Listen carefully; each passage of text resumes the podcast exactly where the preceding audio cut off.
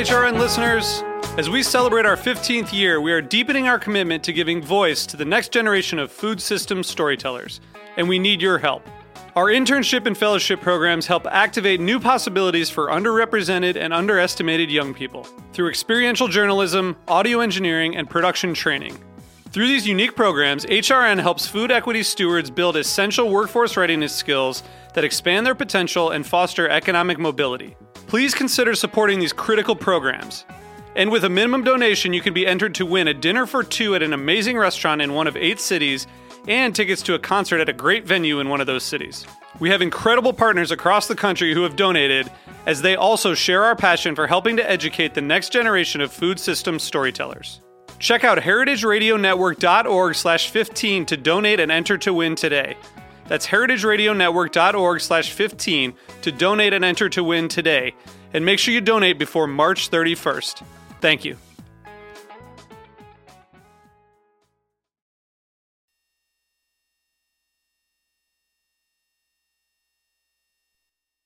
Today's program was brought to you by Roth Cheese, a pioneer in the U.S. specialty cheese movement.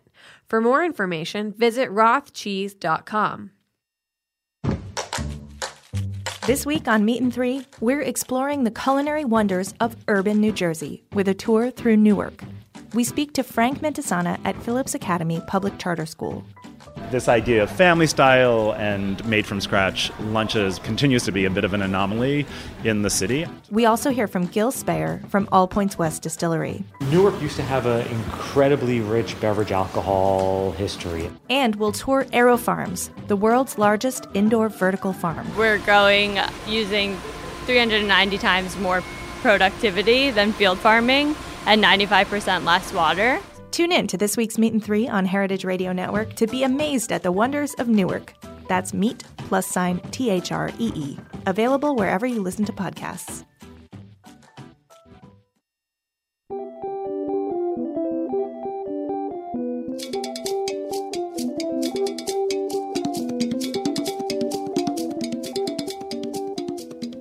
Welcome to Food Without Borders, a show about food, politics, and identity. I'm your host, Sari Kamen, and you're listening to heritageradionetwork.org. Today, my guest is Kausar Ahmed. Born in Karachi, Pakistan, Kausar is a food stylist, chef, and cooking instructor with over 20 years of experience in culinary arts. The Karachi Kitchen is her debut cookbook and features the author's favorite recipes from the crossroads of South Asia. Kausar is best known, best known for her work through Kitchencraft, an organization she founded in 2009 that offers free nutrition and cooking workshops to women and youth in high risk communities around Karachi, with the goal of promoting healthy eating and hygiene habits amongst impoverished families. Welcome to the show, Kausar. Thank you, Sari, for having me here. Thank you so much for being here. And I know you're uh, on a whirlwind tour, perhaps, Mm-hmm. of the East Coast, hailing from, you just told me you're here from Seattle, Mm-hmm. kind of by way of Karachi. um, So I'm so pleased that you could make time to come all the way to Bushwick. Oh, and I I'm- hope the pizza will be worth it. Oh yeah, no, and you know, uh, chatting with you is worth it. More than that, I think. Well, the pizza and I hopefully on par. Um, well, congratulations on your cookbook. Thank it looks beautiful. Um, tell us a little bit about uh, your upbringing in Karachi and the kind of food that you ate when you were growing up. So I was born and raised in Karachi. You know, uh, my education was in one of the best uh, British schools over there. And um, I come from a family of uh, educators and activists and extremely empowered women. And my father was a chemical engineer, but he really, really focused on education and he helped to set up a lot of uh, schools over there in the underprivileged areas mostly. You know, he had a group of uh, business friends who would um, support him and fund it. And with that, my mother was, um, although by the time, you know, I grew up, she was um, a housewife, but she was also a extremely adventurous lady who had been in the navy and who had you know um, been through a lot of adventures in her life. And food was always the major part of my growing up because uh, you know I remember especially my grandma, my uh, maternal grandma. She was an extremely empowered young uh, you know young lady then, and after partition, when they came down to Pakistan, she was the first lady who uh, launched a magazine for women. So she majorly promoted women empowerment and she believed that women can be much more than just sitting in the kitchen and cooking and serving families. She would bring them out. How how was that work that she did uh, received by people in her community or by her family? Was there any pushback on that? Well, she was a very strong headed woman. so I wouldn't say that she really cared, you know, what anybody thought. So she she was the one who set up the first printing press from her home. Wow. Yes, she did. And she um, uh, was an amazing cook. So I would say that, you know, multiple things, multiple memories I have from that. Uh, growing up with her, around her, with my aunts who were as strong as her, she would have a printing press. She would cook just phenomenal food and the aromas that would come out of the kitchen and the way she, we would sit on the floor actually and eat. She would just have a mat and we would sit there. And the interesting thing is that it was like so safe uh, at that time. She would go for a walk every day. And by the time she got home, she had a couple of people or women she met on the way, chatted with them, brought them back to eat. So for me, um, I, you know, it was uh, I, uh, food is like I feel it's bridging gaps. It doesn't really matter who you are, what culture you're from, what religion you're from. It is it is one thing that just gets you get together and gets you talking stories um, and you know similarities. And there are more similarities uh, amongst each other. And you know my father was a foodie as well. He traveled the world and my mom would be like cooking in the kitchen. And you know um, there is one particular recipe in the cookbook which is um, the you know uh, other than a lot of them uh, the cake. You know somebody asked me that how would you relate to um, putting a recipe of a cake in there? And I said, because my, at, well, I was growing up and there was a bakery which launched over there. And my mom said, you know, I love this Black Forest cake and I want to learn how to make it. There was no net, there was nothing. I don't know how she figured it out. She got a recipe and she had no oven. So th- there were tandoors who would make naan. There were these guys who would make them. So she would go and get the naan from them. And one day I see her making the batter, put putting it in the cake pan, and going in the car to the tandoor. And she told the guy that you have to bake this for me. so, you know, so f- th- that's how closely I've been connected to food, to culture, to relationships, to stories around the food. When did you start cooking? I started cooking. I think I must have been 12 or 13. I mean, um, at that time, Friday used to be a holiday. So I just had to. It was compulsory that I had to make something or the other. It could be a salad. It could be, you know, um, I, I, I, my, my favorite thing at that time would be uh, this spicy potato salad, which I made nearly every day. But I think it must have been around 12 or earlier that I started. I was um, so interested reading your book to think about what Karachi cuisine is because I feel like um, there's finally a, starting to be a conversation in the United States about regionality mm-hmm. when it mm-hmm. comes to Indian food, mm-hmm. and there's a little bit of, of an awareness that's just started to percolate about you know there's not just you know it's not monolithic. There's not just one Indian food. It's not all just Right. You know, chana masala. There's northern, there's southern, there's there's seafood, and I don't think that that's begun yet um, with Pakistan. Mm-hmm. So to think about Karachi, what cuisine is in Karachi, and really just such a melting pot, you know, of um, influences of all these different places nearby.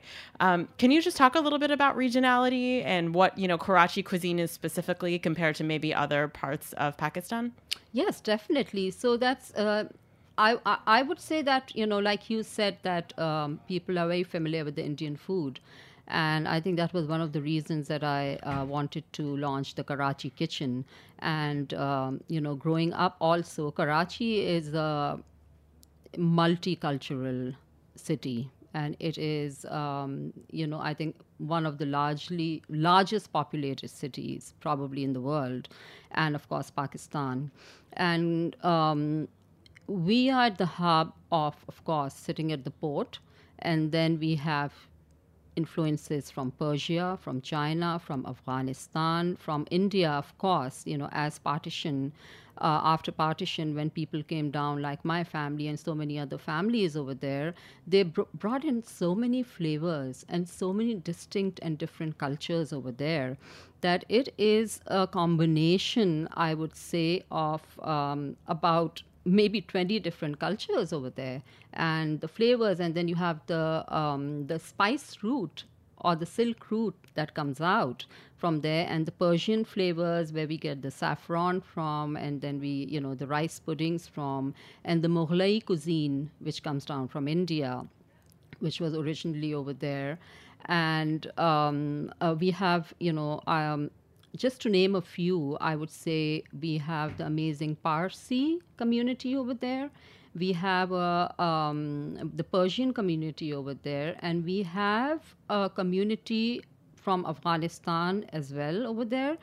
And the flavors are, I would say, extremely distinct and completely different from if you start moving towards the northern side of Pakistan. Uh, we have um, a lot, lot of combination, as I said, of spiciness over there and mild flavors as well. Whereas if you w- move on to the northern side, the flavors become more subtle and um, flavorful, but not as spicy or aromatic. Mm-hmm. What would you say are some of the hallmark dishes? Like if you wanted to introduce someone, or, or you maybe even just give them the highlights of what's Mm-hmm. in your book to say, you know, these dishes most embody where I come from. What would a few of those be?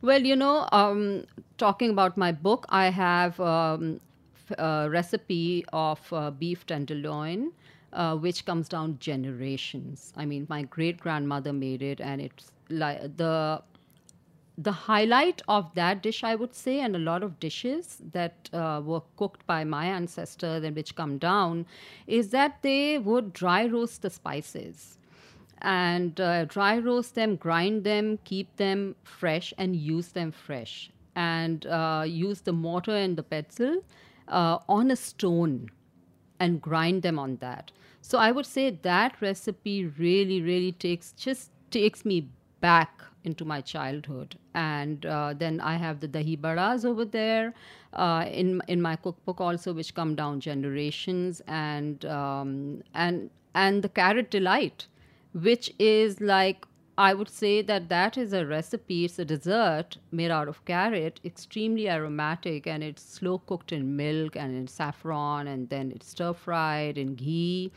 And each person, each household has a different recipe. It, that's that funny. carrot delight recipe was so surprising to me to read and think about. It really took me a moment to wrap my mind around all of those flavors, Mm-hmm. um, especially because it's a dessert.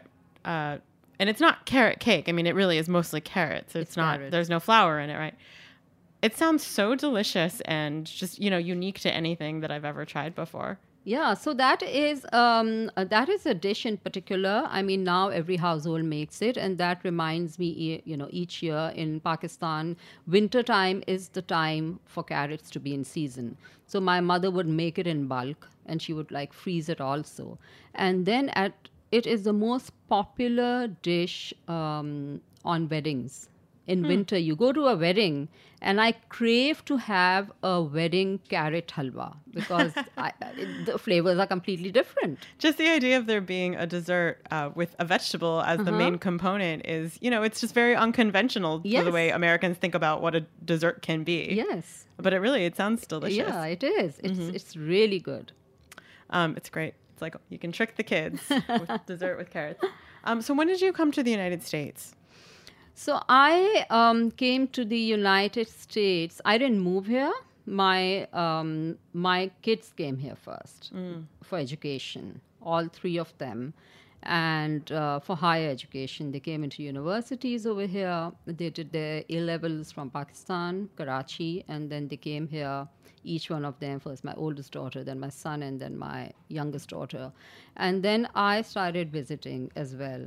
And then it just uh, grew into uh, something, you know, my heart is here, my soul is there that sort of a thing that you know in between that my kids are here. And then i started coming here started working here. And i found and i felt that i i you know i was into food but professionally in pakistan you don't have the opportunity to actually really become a chef because we don't have um, you know high end culinary schools over there and uh, so I would say that 2009, 2007 actually, was the year that I moved here for a few years. And then I started studying, and then I really got into the culinary field. And I got the exposure, I think, which I had dreamed of, you know, all my life. And uh, so then I've been back and forth, but um, it, it's been tough. But I would say that the biggest achievement I feel I've made is I've kept myself global because I came here and I didn't just come here to sit in a room. I'm, you know, the adventurous person I am. I wanted to study, I wanted to learn, I wanted to work in commercial kitchens, I wanted to meet chefs. So it's 2007 and up till now, I'm, you know, I and I just recently, about three weeks back, I moved to Seattle. Wow. Can I just ask a question to your point about what you were saying uh, in Pakistan that it's really hard to become a chef, or there's really no such term, maybe, or is it is that just a matter of perception? Because obviously there's restaurants there. Um, so what do you call, I guess, the people cooking in the restaurants, or is that just a matter of because there's no sort of high end culture there? It's just not seen. It's just maybe not taken as seriously. Is that what you meant? Well, um, no, I will. I'll let me explain that. So you know, we've always ha- always had restaurants over there. You know, you would call them the street roadside cafes and things like that, and they would be like the uh, local cooks over there, and who locally learned uh, with time and experience and coming down generations. You know, they learned and uh, then gradually you you just right now you see a burst of these high end restaurants opening up over there. For that in particular those people have got in chefs from america italy france you know So you meant more there just wasn't an education opportunity. yeah, so you don't really have, uh, you have local culinary schools over there who can teach you only to a point. And um, but but the trend has started, so it's interesting that I am, you know, um, I would call I would call myself a culinary, you know, social activist in that form because I didn't want to just stick to a commercial kitchen or just be uh, called a chef. I I'm I'm an educator you know like my father you know i i, I uh, ventured into professionally being trained as an educator as well uh, in early childhood education and working with uh, older k-12 kids um, on mentoring them. So i my goal turned into walking into communities. You know i wanted to change. I said how do i bring out chefs? How do i set up a culinary school over here which um, these kids can take advantage of. How do i change the mindset over here? Because the mindset has been from the first day that oh it's a mo- woman's job to go into the kitchen. Not anymore. I mean you know it's really really i mean it's amazing how it's changed. So I work with low income communities and I go into communities where nobody would want to set foot in, hmm. you know, dangerous communities. And I worked with women, empowering them, working on hygiene, um, their cooking and baking skills, teaching them how to bake on a stove, and um, you know, healthy eating habits and confidence. You know, these are women who are who have talents. You just need to bring them out, and then I help them to set up businesses, and uh, help them to ultimately cater, you know, their food to bakeries And then I moved into community schools where I have around, right now, I have around four to 500 students over there. And um, my idea was when they asked me to come into the community schools, I said to the government that, you know, I will come if you make it a policy that the boys will also be in home economics because it's a huge no-no for the boys to be in home economics that you know they can't be learning cooking they can't be um, stitching they can't be you know doing textile.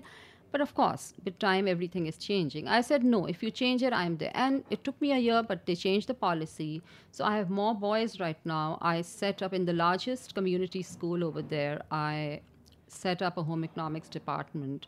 And um, you know i have a whole curriculum which is social skills, tolerance, cultures, people from around the world. I just wanted to open up their minds and tell them that it's it's you know this is a career path you can take and if you don't want to take the, take it up as a career path you can also just open up your minds and get to know cultures and cuisines from around the world and as we speak right now i um, am uh, under construction at the same school um, we have a culinary school building up, and that will be my dream to have the first free culinary school in Pakistan. Wow.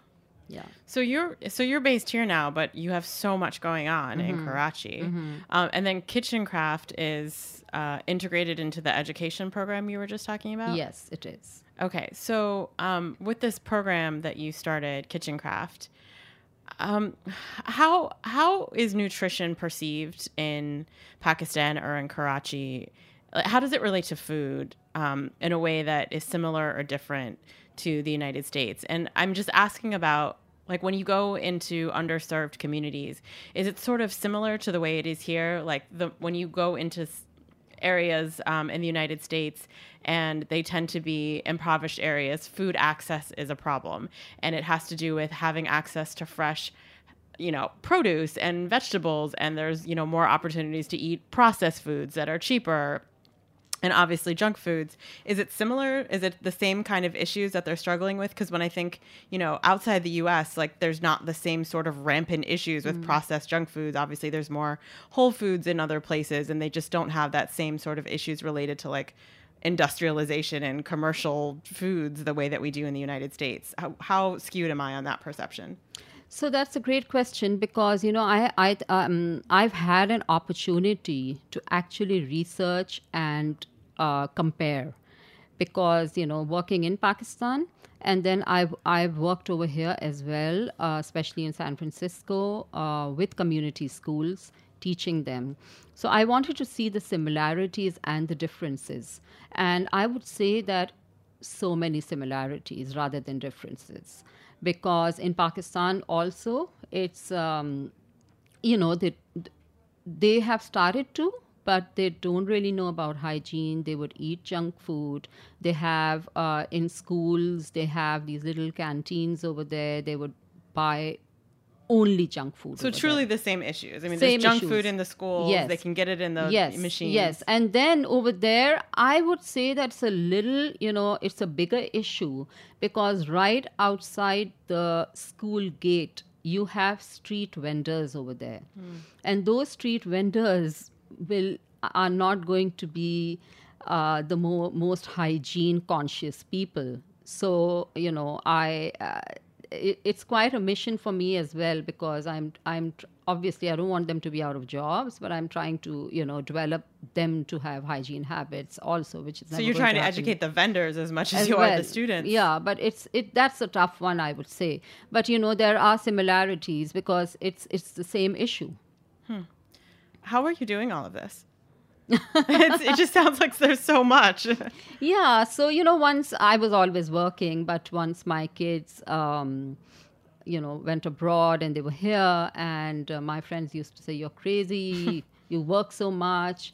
And then with time, I think, um, you know, I, I'm really good at management. I would say that you know I'm very organized and I can do multiple things. Uh, luckily, I'm very lucky, very fortunate. I think I take it from my um, grandma, my mother, my father, and um, I do multiple things at a time. But I'm also very blessed that you know over there, like in Pakistan, I have I don't have a big team, but I have one major lady who I actually she was brought up in our family. Uh, her father used to work for my aunt, and then she adopted her. So I pulled her out of a very very depressing environment and I said to her, just join me. And she's been with me for six years. And I tell you, she's my right hand. So she does a lot of my work now. But, um, but it's a beautiful journey, you know. I, I, I think I just manage it, time management. Of course, every, every you require everything, right? And I do I do also mentor. So I have multiple kids in my life that I literally adopt. Well, they're lucky to have been adopted by you. We're going to take a quick break and mm-hmm. we'll be right back. You're listening to Food Without Borders, and we've been speaking with Kausar Ahmed.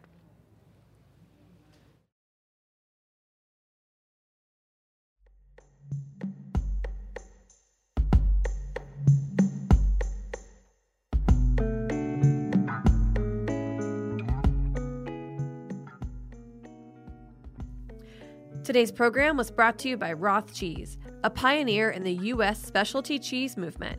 Roth is in its 25th year of making specialty cheese in the rolling hills of southern Wisconsin. With strong Swiss heritage, Roth is best known for its award winning Alpine style cheeses under the name Grand Cru. Fresh Wisconsin milk combined with expertise and affinage is how Roth creates high quality, great tasting cheese year after year. In 2016, hard work paid off when out of over 2,000 contenders, Roth Grand Cru Surchoix was named world champion at the World Cheese Championship. For more information, visit rothcheese.com.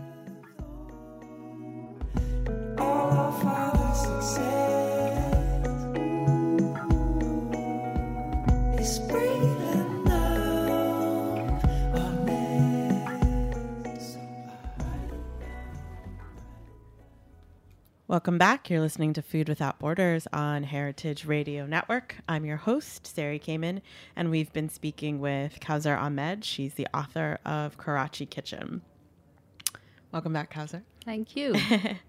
Um, so, what what are you doing? I mean, you have so much that you're doing in Karachi. What are you doing in the United States um, right now to teach people about Karachi and the kind of food that you grew up with? So um, when I launched my cookbook in 2017, you know, I uh, the idea was not to just launch it and forget about it, uh, because it's a self-published book. And my oldest daughter, Sadaf, who lives in Seattle, she managed the whole project. So she is the backbone behind it. And she is the one who pushed me into it, basically. So the idea was to bridge the gap, you know, between um, the Pakistani food culture and let everybody know how different and unique it is, the flavors. So I started food tours, and I've been. I started off with my launch event in Seattle at Coruccio's, and it was a pop-up dinner. It was like completely sold out.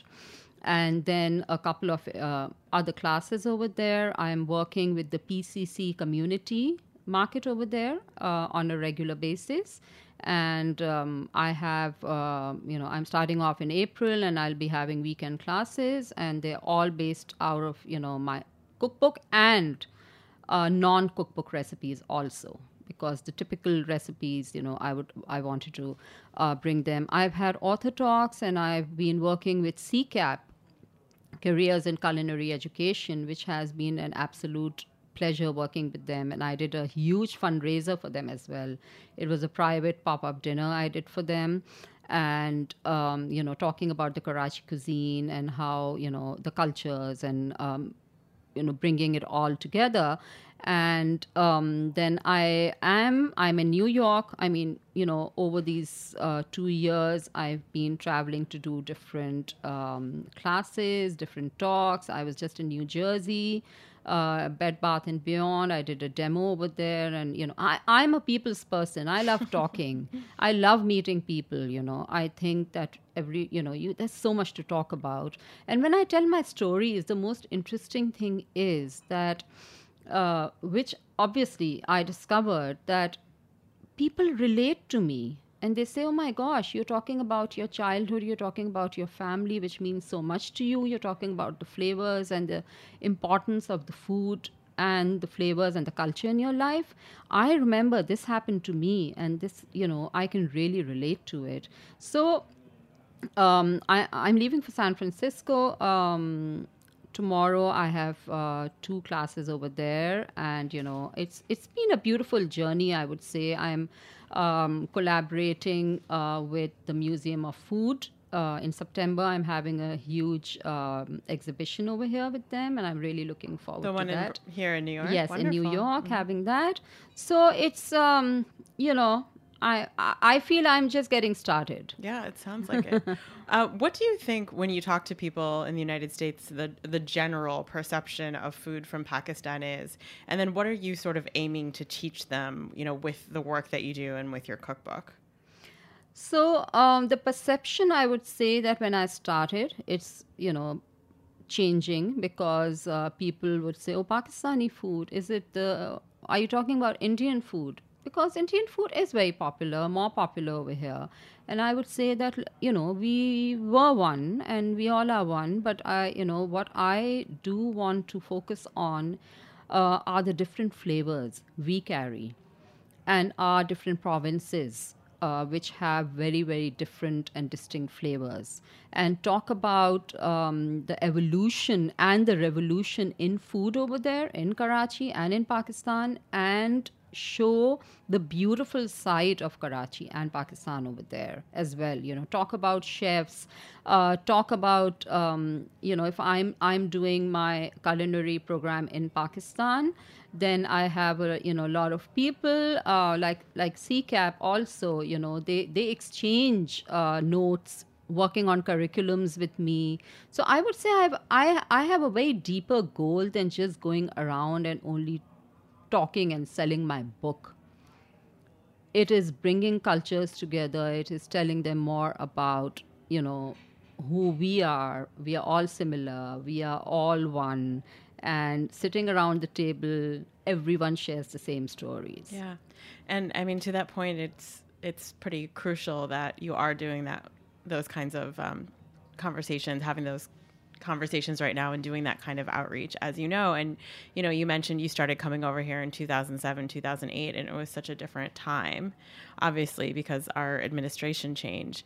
How does it feel to you know really have just put roots down in the united states now and to see your children um, growing up here in the united states as opposed to pakistan? Do you have any mixed feelings about that? Well, you know, um, I I would say that I sent my kids here at a very good time. You know, I did not uh, initially. It was like you know, if when the kids were small, we should move here. That's not what I wanted to do. I wanted the kids to do high school over there and instill the culture and the values that you know as much as I could instill over there and then transition over here in universities. Um, and I, I would say that I, I, it's- been a beautiful journey. It, the toughest was sending my first daughter over here. It was really tough, and you know everybody was saying that, oh my gosh, you're sending your daughter there. How could you do that? But I've seen them work hard. I've seen them keep the same values, and I've seen them, um, you know, explore and know their limits, be successful in their careers. And I, I, I'm a very proud mom. Do you ever worry though that they're going to have to explain themselves because they're from Pakistan? I mean, just because there's so much rhetoric that's out there, sort of in in the ether at this point in time.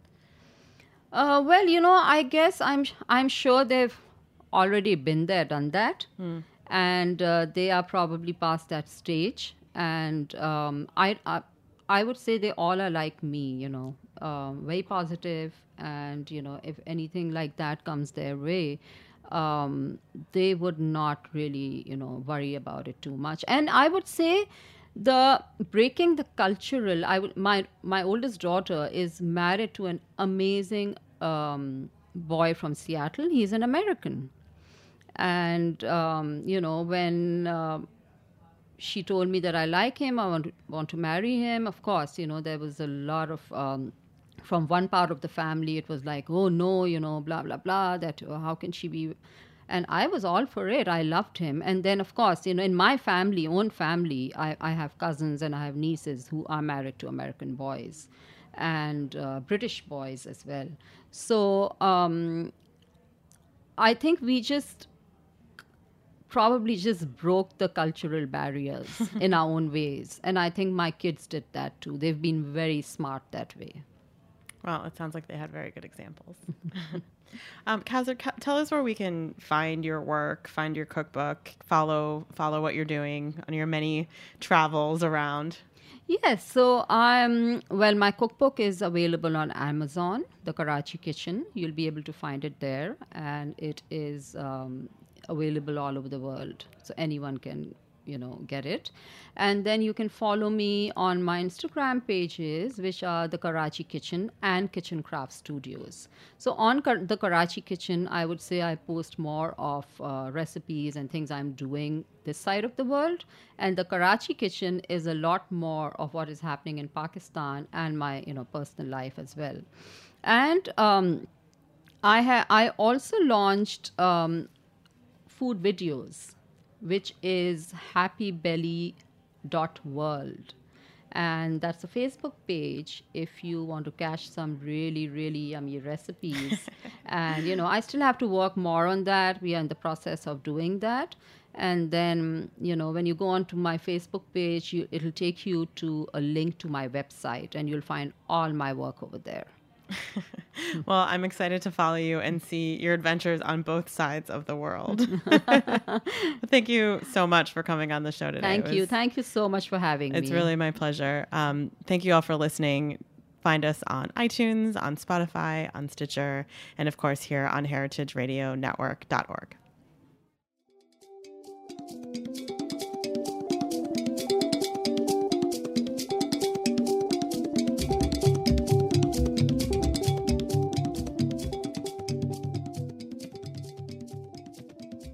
Thanks for listening to Heritage Radio Network, food radio supported by you. For our freshest content and to hear about exclusive events, subscribe to our newsletter. Enter your email at the bottom of our website, heritageradionetwork.org. Connect with us on Facebook, Instagram, and Twitter at heritage underscore radio. Heritage Radio Network is a nonprofit organization driving conversations to make the world a better, fairer, more delicious place. And we couldn't do it without support from listeners like you. Want to be a part of the food world's most innovative community? Rate the shows you like, tell your friends, and please join our community by becoming a member. Just click on the beating heart at the top right of our homepage. Thanks for listening.